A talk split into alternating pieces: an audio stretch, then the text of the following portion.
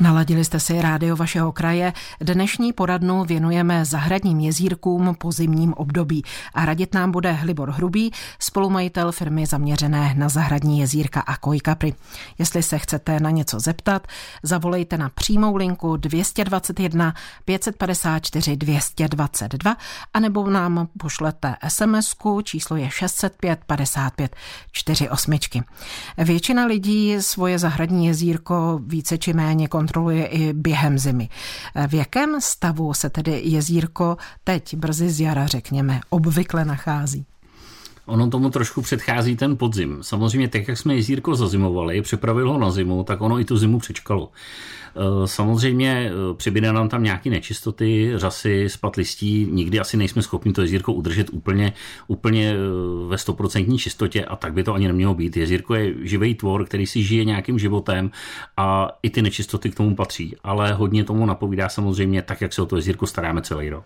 A kdybychom se měli o jezírko a o ryby v něm případně začít pozimně víc zajímat, co nám tak jako ukáže, že už je čas jezírko odzimovat? Tak jsou to určitě dva ukazatele. První je teploměr, který nám ukáže teplotu vody v jezírku a druhý je samotný ryby, který nám napoví svým pohybem, že už to jaro cítí a začínají plavat, začínají být aktivní a zároveň, zároveň začínají být uh, už i jako značně vitální. Jo? To poznáme, že oždipou řasu a mají tendence takový už dostávat se do toho života a těší se na to jaro. A kolik ukazuje teploměr? Teď zhruba 6 stupňů vody. Což je brzy? Což je velmi brzy. Měli bychom začít zhruba někde okolo těch 10 stupňů, kde už můžeme lehce i začít přikrmovat ty ryby, ale opravdu počkal bych, až ty ryby se rozplavou a jsou opravdu hodně aktivní. Tak dnes to bude o teorii, připravíme se na těch 10 stupňů, až to nastane, budeme vědět, co Určitě. dělat. Co všechno bychom měli důkladně zkontrolovat, úplně nejdřív, vyčistit, zkontrolovat filtraci a další zařízení? Měli bychom kontrolovat hlavně kvalitu vody. Eh, po jarních, eh, nebo respektive po otátí sněhu bychom si měli hlídat pH, aby se nám pohybovalo zhruba mezi 6 a 8 stupni a měli bychom se NO2, což jsou vlastně plyny, které vznikají při trávení ryb z odpadu a z dalších ryba vylučuje čpavek vlastně ve studené vodě, i když dýchá. Takže opravdu, aby to jezírko bylo odvětraný a hlídat si hladinu kyslíku tak to musíme hledat průběžně, hlídat tedy a musíme se na to soustředit vlastně i trochu během těch zimních měsíců. Teď na jaře pochopitelně více, ale mně skutečně jde o tu údržbu, abych řekla lidově. Takže filtrace a další zařízení, co s tím? Eh, samozřejmě záleží, jak to jezírko máme v provozu. Některé filtrace jdou snížit na menší provoz, že zhruba snížíme na třetinový, třetinový výkon filtrační jednotku a jenom vlastně přelíváme vodu, aby jsme pořád voda byla v pohybu a jakoby žila. Eh, když máme filtraci vypnutou, tak to máme trošičku složitější, že můžeme, můžeme začít mechanicky to jezírko lehce čistit, ale opravdu bych počkal, až ty ryby se rozplavou a začnou být aktivní, aby jsme nepřiváděli do stresu. Proč je nutné jezírko vyčistit z jara? Ono to není vždycky nutné. Samozřejmě záleží, jak to jezírko je konstrukčně uh, řešený, ale eh, je to dobré v tom, že napomůžeme té filtraci, že se vlastně nedře s těma největšíma nečistotama, pardon, neucpávají se nám filtrační houby a média a vlastně tím si urychlíme a zkrátíme proces toho čištění. Takže vezmeme hrábě, vyčistíme jezírko nebo vysajeme nějakým vysavačem. Jakkoliv mechanicky určitě, jestliže je tam hodně řasy, můžeme hráběma, můžeme různýma, existují různé chňapky, vysavače, myslím si, že jsme národ kutilů a každý jezírkář má vychytaný ty svý postupy, jak to jezírko probudit. Jak na to všechno dění potom reagují ryby, které v jezírku přezimovaly? Já si říkám, jestli i když už jsou probuzené, jestli to pro ně stejně není po tom zimním klidu velký stres. Ono zase záleží, eh, v jakém stavu se ty ryby nachází. Jestliže jsou v ideální kondici, jsou v pohodě a navíc už několikrát tento cyklus zažili, tak eh, to pro ně není nic úplně extra stresujícího a ty ryby to dávají v pohodě. Sami při té práci na tom jezírku vidíme, jak se ty ryby chovají. Jestliže nám zmateně začnou lítat po jezírku, naráží do stěn, eh, jsou dezorientovaný, je tam něco špatně. Ale většinou oni odjedou na druhou stranu, než my pracujeme, a pa, anebo naopak jsou zvědaví, přijedou se podívat, co se tam děje po zimě a jsou prostě v, úplně v klidu. Každý chovatel těch ryb, který své ryby zná a pozná to. No a když je tam něco špatně, co máme dělat? Mám, musíme se zamyslet nad tím, co se vlastně děje. Měli bychom si zjistit příčinu toho. Přestaneme pracovat a počkáme, co ryby udělají. Začneme znovu pracovat, vidíme, jestli ryby reagují stejně, tak víme, že reagují na nás a úplně to ještě není v optimální, v optimální kondici, ale myslím si, že eh, pak, když bude na 10 stupňů, ryby to v pohodě dají. Posloucháte rádio vašeho kraje, poradnu na téma péče o zahradní jezírko a okrasné ryby s Liborem Hrubým, spolumajitelem firmy zaměřené na okrasní jezírka a kojkapry. Eh, mluvili jsme o vyčištění jezírka, potom přichází na řadu takzvané nastartování jezírka po zimě. Eh, co to znamená nastartovat jezírko? Nastartování jezírka znamená obecný výraz, kdy to jezírko spustíme a uvedeme do života. Eh, hlavně to znamená, že se spustí vlastně filtrační jednotka, která nám, která nám začne filtrovat vodu a čistit odřaz, nečistot a dalších látek, které tam jsou. Uh, hodně záleží samozřejmě na tom, jak předcházela ta mechanická údržba toho čištění. Případně jsme zírko vyčistili, pustíme filtraci, filtrace, nám, filtrace se nám rozběhne, po dvou, třech dnech můžeme dosadit eh, bakterie do filtrace, které nám napomáha, napomáhají rozkládat veškeré, veškeré chemické složky, látky, které tam jsou a zbavují nás různých nečistot klasickým přírodním rozkladem. Napsal nám posluchač, prosím o informace o bakteriích, které zbaví jezírko bahna. Existují takové? Uh, úplně, úplně asi, úplně neumím na to asi úplně odpovědět fundovaně, ale osobně já ze své praxe neznám bakterie, které by nás bavily bahna. Uh, ty bakterie mají za úkol zničit veškeré škodlivé látky, které tam jsou. Samozřejmě bláto nemusí být, nebo bahno v jezírku, v rybníku, kdekoliv, nemusí být vždycky špatné. Může mít, může mít dobrou kvalitu a rybám nijak nevadí, naopak ale v případě, že je to takové to tlející bahno z těch zbytků rostlin, různých živočichů a všeho, tak samozřejmě to není dobré. Tam ty bakterie odvedou svou práci, ale úplně bakterie, aby rozložily bahno do nějakého bezezbytkového stavu, asi neexistují. Když máme v jezírku ryby i přes zimu, kdy a čím je potom začít krmit?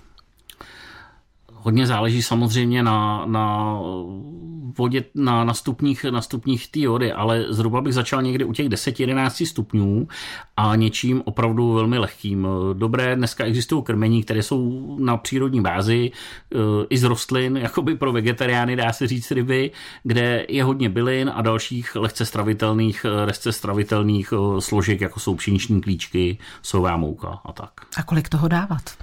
Velmi málo. Opravdu začít, eh, začít zhruba Uh, oni, ty ryby, oni ty ryby nám sami napoví. Oni se vrhnou do toho krmení a to, co okamžitě sežerou z hladiny, bych jim dal. Krmil bych po pár kuličkách, aby prostě ta ryba to krmení okamžitě sežrala a jakmile začne být trošičku tam už zůstávat to krmení, přestal bych krmit, aby, aby to zbytečně jako... Oni to sežerou, ale úplně to nedokážou strávit a mohli by mít problémy. Uh-huh. A přečtu další dotaz. Mám přírodní zahradní jezírko, to posluchač nebo posluchačka zdůraznili, chci do něj nasadit ryby. Budou potřebovat krmit a nebo si vystačí stejně jako ryby v přírodě, v přírodním zahradním jezírku? Mm, tam asi hodně bude záviset od toho, jaké ryby to budou. Jestliže eh, posluchači mají přírodní jezírko, kde je dostatek rostlin a dají tam eh, třeba amury, které jsou bíložraví, tak si vystačí eh, vlastně s eh, vodníma rostlinama a ze vším a nebude mu se přikrmovat. V případě, že tam dá třeba kapry, kteří budou náročnější na to krmení, tak hodně záleží na skladbě, jestli už se nám tam udělal, udělali třeba nějaký šnečci a další tu přírodní potravy. Uvidí sama, jak porostou, jak tedy by budou prospívat, těžko opravdu takhle říct. Jak velký životní prostor ryby potřebují, neboli kolik ryb může být v jak velkém jezírku? Zase záleží, jaké ryby to budou. Ale zhruba u kojkaprů se počítá, že na jednoho kojkapra by měl být metr čtvereční. A na nákup ryb do jezírka je tou správnou dobou jaro? Určitě. Uh, před zimou, před zimou není dobré úplně vysazovat ryby, aby se aklimatizovaly a zabydlely se v tom jezírku. Na jaře se nám voda začne prohřívat a ryba se nám tam lepší zabydlí a do zimy se tam krásně aklimatizuje. Takže na jaře v jaké fázi jara eh, dát ryby do jezírka? Obecně platí nad 15 stupňů. Pokračuje podvečerní poradna rádia vašeho kraje dnes o zahradních jezírkách a o krasných rybách s Liborem Hrubým, který se jim už celou řadu let věnuje. Eh, pokud máte nějaký dotaz, pochopitelně můžete využít naši pevnou linku 221 554 222 anebo SMS bránu 605 55 48. Když do jezírka vracíme ryby, které zimovaly někde v nádržích, ve sklepě, v garáži, podobně, ono je to možná podobné, jako když si pořídíme úplně nové ryby. Jakými zásadami je třeba se při tom návratu ryb do vody ven řídit? Já bych ještě uh, navázal na ten předchozí vstup. Chtěl jsem se omluvit, já jsem tam řekl špatnou hodnotu. Uh, jedna ryba potřebuje zhruba jeden kubík vody. Mm. A ne metr, metr čtvereční, kde tam se měří ještě na metr čtvereční, ale to bychom moc v jezírku neměli, kdyby se šla metr čtvereční, takže jeden kubický metr. Eh, teď se vrátím. Tak to je jedna z těch zásad, kterou se musíme asi, řídit. Asi jo, obecně záleží samozřejmě na velikosti těch ryb, jaká ryba to je, ale obecně budeme počítat zhruba jeden kubík hmm. na tu rybu. A ty další zásady tedy? Uh, další zásada je, když vracíme ryby ze zimoviště, zimoviště vlastně do přírodního jezírka ven, měli bychom vždycky mít srovnané teploty se zimovištěm a s, vlastně s jezírkem venkovním. Jo. Záleží to hodně na tom, že v noci nám potom klesají teploty, aby ty výkyvy nebyly velký, protože ryby zimují celý rok zhruba na stejné stejné teplotě vody, kde my máme vyzkoušeno pro nás, že nejideálnější teplota je někde mezi 17 a 19 stupni. Mm, pak je lehce necháme, lehce necháme vychladnout, jak říkáme, na těch 15 stupňů a přemístíme je ven. A to je ten kritický okamžik, kdy může začít kolísání teplot a ty ryby to ohrozí, ty ryby to ohrozí těma výkyvama a stresem. A pro každou rybu je největší nepřítel stres. Jakmile ryba jde do stresu, můžou jí začít ohrožovat různé choroby, jak bakteriální, eh, různé jiné infekce, paraziti, cokoliv, ztrácí takovou tu vitalitu, imunitu a neprospívá. Tak ten stres možná přijde už vzhledem k tomu samotnému přestěhování se jinam. A pak jsem si říkala, jestli třeba ten stres není spojený i s tím, že některé ryby zimovaly v jezírku, některé v těch nádržích, tak jak se potom zase z jara popasují, jestli proti sobě nebudou nějak útočit, nebudou si ubližovat? No, co se týče kojkaprů, určitě ne. Kojkapr je hodně přátelský, přátelský vůči ostatním rybám a nikdy jsme nezaznamenali sebe menší problém. Občas mývají přetřením samci, mničáci tendence se tak jako trošku štípat, ale není to nic, je to spíš takový jako dovádění. Oni to někdy dělají i krnačky, ale nic zásadního, že by na sebe útočili nebo byli nějak agresivní, určitě ne. Takže ubližovat se nebudou. A co nějaké ty nákazy, o kterých jste mluvil, hrozí, že se přenesou z těch zimujících vězírku na ty, které se tam vrátily, nebo obráceně, nevím, která z nich z těch ryb je oslabenější, jestli ta, co vlastně zimovala v jezírku, anebo ta, co zimovala jaksi v přepichu, v uvozovkách a teď najednou je vrácená do té přírody vlastně. Ono, ono, to je, ono to je hrozně sporné. E, záleží opravdu na kvalitě, na kvalitě e, daných ryb a na tom, v jakém prostředí je držíme. Obecně každý chovatel by tedy by měl mít v takovém stavu, že i ve venkovním jezírku, i v tom vnitřním bazénu by měl mít 100% zdravý. Ne vždycky se to podrží e, dokázat, udržet v tom. Nikdy nedokážeme zajistit to, že nedojí nikdy k úhynu žádné ryby. Jestliže vám chovatel řekne, že mu někde ryba nouhyne, lže. Je to jaký, jakýkoliv jiný eh, živý tvor a zrovna i u těch ryb eh, některé nákazy nebo některé nedokážeme eliminovat vůbec. Ani léčit. Je to trošku problematický s diagnostikou těch nemocí, a u nás trošku to je ještě v plenkách, jakoby ta veterinární péče o ty ryby není taková, jaká by měla být, nebo jaká je třeba venku. A z vaší zkušenosti, které ty nákazy jsou nejčastější a jak je poznáme? Nejčastější jsou bakteriální infekce, tam těch, těch příznaků může být několik, ale obecně už zase chovatel pozná, že ty ryby jsou nervózní, eh, chovají se nestandardně, plavou trhavě, jsou dezorientovaný. To už jsou první náznaky toho, že, že se něco začíná dít. Potom samozřejmě, až už sami, samotný, například třeba vředy na kůži nebo plísně, to už je jenom už propuknutí té nákazy nebo té choroby jako takový, to už je finále. Vedle stresu, o kterém jste se zmiňoval, co všechno ještě zhoršuje zdravotní stav ryb? Prý jaro pro ně může být obzvlášť rizikové? On ten stres je taky velice sporný. Já bych to přirovnal jako k lidem. Máme lidi, kteří se dokážou dobře vyrovnat se stresem a máme lidi, kteří ho už zvládají. A to samé je i u ryb. Eh, většinou už eh, naše ryby třeba známe a víme, které ryby jsou na ten stres náchylnější, který hůř přesazování, manipulaci s nima, dokáže ta ryba s váma klidně dva dny nekomunikovat, nemluvit, prostě straní se, ale máme ryby, které naopak těm je to úplně jedno a vůbec to neřeší. Eh, ten stres vlastně zapříčiní to, že ta ryba začne, dostane se do nějaký, do nějaký situace, která je pro ně standardní a tím pádem začne, začne mít jakoby zpomalenější celý cyklus, i co se týče imunity a všeho. A jak a čím můžeme tedy zdravý ryb podpořit? Těch prostředků, těch prostředků je spousta. Začneme kvalitou vody, že ji držíme v ideálním prostředí, že má vodu s dobrými parametry, dostatek kyslíku, dostatek žrádla, dostatek prostoru na plavání a pak už existuje spousta přípravků, jak, jak přírodních, na, na přírodní bázi, tak i vysloveně na chemických preparátech, které nám dokážou dostat do vitamíny a další prospěšné složky. Tak to jste vlastně nastínil, jak to, co zdraví ryby zlepšuje, tak logicky i to, co zhoršuje. Eh, zastavila bych se speciálně ještě u té kvality vody pro ryby. Eh, co všechno ji určuje, jak často ji kontrolovat, jak o ně pečovat? Eh, kvalitou vody v jezírku vlastně ustanovuje samo jezírko. Když máme jezírko, které je správně, správně funkční, dokáže odbourávat přírodní a nežádoucí složky, tak ta kvalita vody se nám tam drží dobrá. Eh, další pomocník velký, který tam v tom je filtrační jednotka.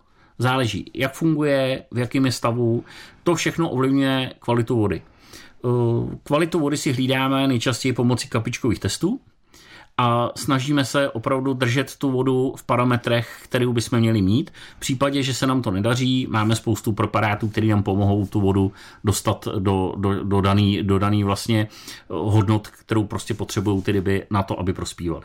A jak rychle se dokáže změnit uh, ta hodnota nebo prostě ta kvalita vody v jezírku uh, z dobré na horší až špatnou. Z, z, z dobré na horší velmi rychle a z horší na dobrou pomalu. Uh, ono to má i hodně do sebe. Uh, ryby reagují vlastně na, na to životní prostředí nebo na tu vodu, v které žijou jako velmi citlivě. Proto je i dobrý, když prostě třeba pH, když máme nízké a zvedáme ho, zvedáme ho postupně a pomalu. Ne skokově, aby nedocházelo zase k zbytečnému zatěžování ryb. Ve vysílání rádia vašeho kraje je s námi Libor Hrubý, spolumajitel firmy zaměřené na zahradní jezírka a Kojkapry. Mluvili jsme o kvalitě vody.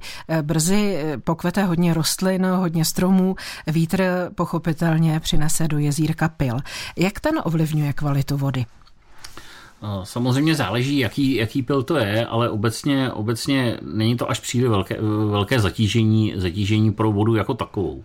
Spíš tam vystává trošku problém eh, s rybami v opačném případě, že eh, sami jsme řešili to, že se nám ryby otíraly o dno, a nemohli jsme vlastně přijít na to, co to způsobuje. Pořád jsme to přikládali bakteriální infekci, eh, všechny vzorky, které jsme odebrali z ryby, byly negativní, hledali jsme parazity, hledali jsme všechno možný, až eh, s jedním eh, nejmenovaným uznávaným panem doktorem jsme narazili na to, že ryby pod šupinama měly pilové zrnka, zejména z borovice, z břízy, jsou hranatý a svědilo je to. Takže spíš to jakoby eh, úplně nám to nezhoršuje kvalitu vody, úplně nám to nevadí, ale můžou některé ryby mít problémy s tím, že je to svědí na kůži. A co se s tím potom dělá? Nic. Počká se. musí se, musí se to jakoby eh, počkat, až dokvetou samozřejmě jehličnany, všechno, tam potom jsme to řešili, že by to muselo být eh, na nějaké bázi nějakých uklidňujících prostředků, aby ty ryby se nedrvaly, ale ono to není až tak, až tak úplně jakoby, že by se dřeli do krve nebo něco, takže naštěstí v pořádku. Potom s tím, jak stoupají venkovní teploty, se může stát, že nám zezelená voda. Eh, to znamená, že se v ní množí řasy? Samozřejmě, záleží. Když nám zezelená klasicky voda, má to, má to vlastně za příčinu jednobuněčná řasa, jednodušeně řeče, řešený synice, zelená neprůhledná voda. A předcházet tomu můžeme? Můžete, můžeme tomu předcházet eh, kvalitní filtrací, který je UV lampa, která neníčí zárodky těch řas a můžeme i pomocí chemických prostředků. Když se snažíme, ale přesto se ta prevence úplně nepovede. Eh, jaké druhy potom v jezírku těch řas bývají? Vy jste se zmiňoval o jednobuněčných, ale oni jsou i vláknité, které se tam potom šíří. Ono, ono řas je zhruba asi 17, abych nelhal, asi 17 tisíc druhů. Já bych to obecně rozdělil na dva druhy, na ty co nám zelené dělají neprůhlednou vodu a na vláknité dlouhé řasy, které nám dělají takové ty provozy, ty copánky v vodě, které nám tam plavou. Eh, záleží, záleží samozřejmě na to, proč se nám tam ta řasa tvoří.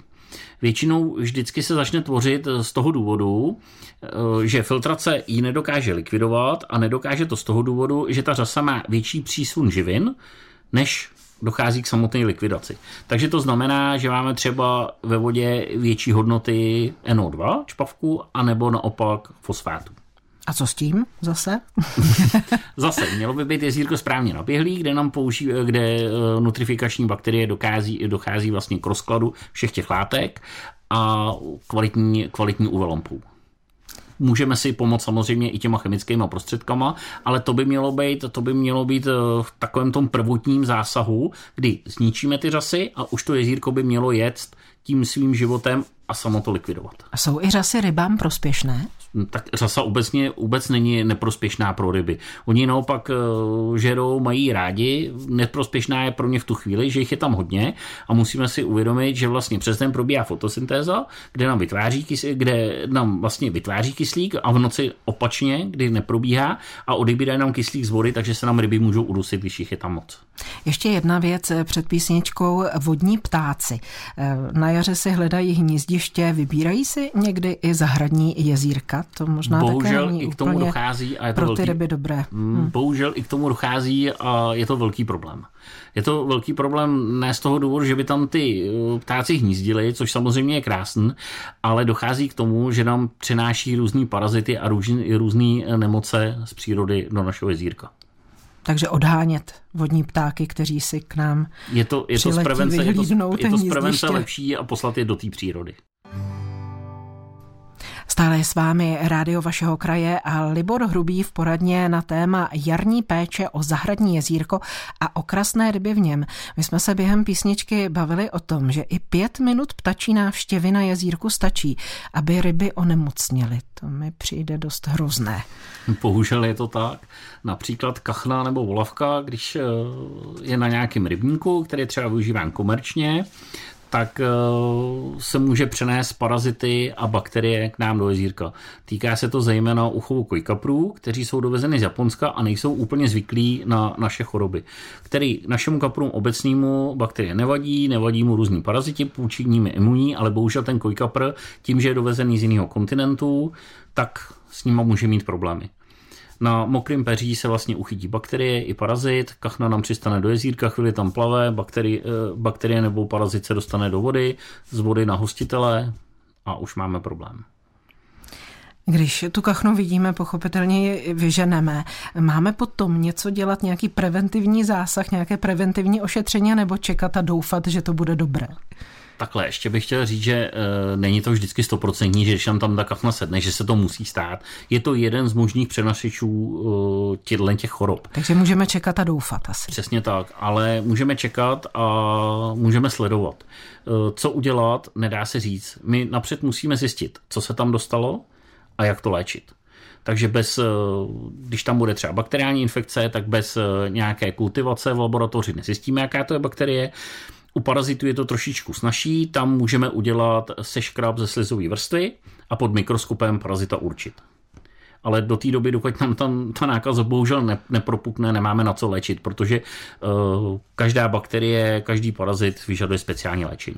Říkáte, my můžeme, ale on asi může veterinář a to specializovaný veterinář na ryby?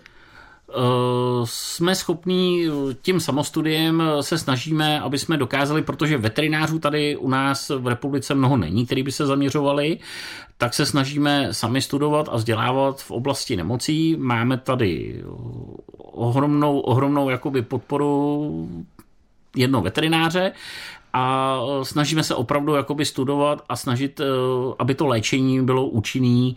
Nikde není specifikovaný, jestli to musí dělat veterinář nebo nemusí. Není to trošku jako u psů, koček, je to taková samostatná disciplína ty ryby. Ale bohužel nemáme zatím jinou volbu, protože nemáme tady fundovaného veterináře, který by nám byl schopen naplno pomoct. Takže může a vlastně svým způsobem i musí to zvládnout chovatel sám. Samozřejmě, může se obrátit na někoho, kdo si má nějaké zkušenosti, vyměnit si zkušenosti s kolegama a určitě funguje i taková ta dlouhodobá zkušenost. Eh, pár odborníků se tady nachází v České republice, ale bohužel je to docela dost daleko i od nás, takže nám nezbývá, než než se o to hodně aktivně začít zajímat, tak aby to bylo prostě v pořádku. Ještě jsme nemluvili o výsadbě rostlin do, do jezírka. Lidé se na to ptají, máme tady na to dotaz. Eh, zeptám se ještě předtím, než k němu dojdu. Skladba se asi bude lišit podle toho, jestli je jezírko s rybami nebo bez nich. Jsou, předpokládám, rostliny, které můžou rybám škodit úplně eh, nevím o rostlinách, které by nějak vysloveně rybám vadily nebo škodily. Já osobně si teda myslím... Pokládám špatně, a to je dobře.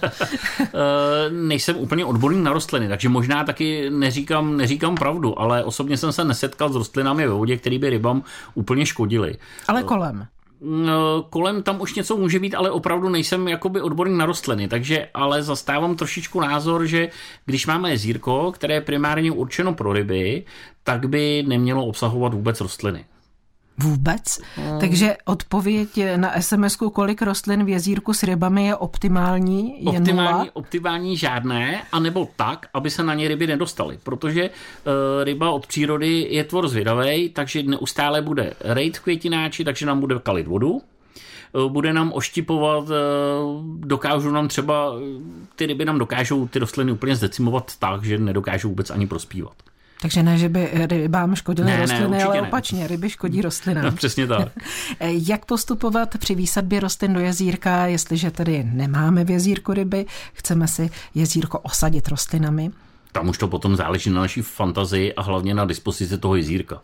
Samozřejmě máme rostliny, které jako jsou letníny, které dorůstají eh, zhruba klidně do dvou metrů ze dna, takže záleží, jakou tam máme hloubku a kam ta rostlina, některá rostlina vysloveně do příbřežních partí a záleží, jak to jezírko je vysloveně dispozičně dělané.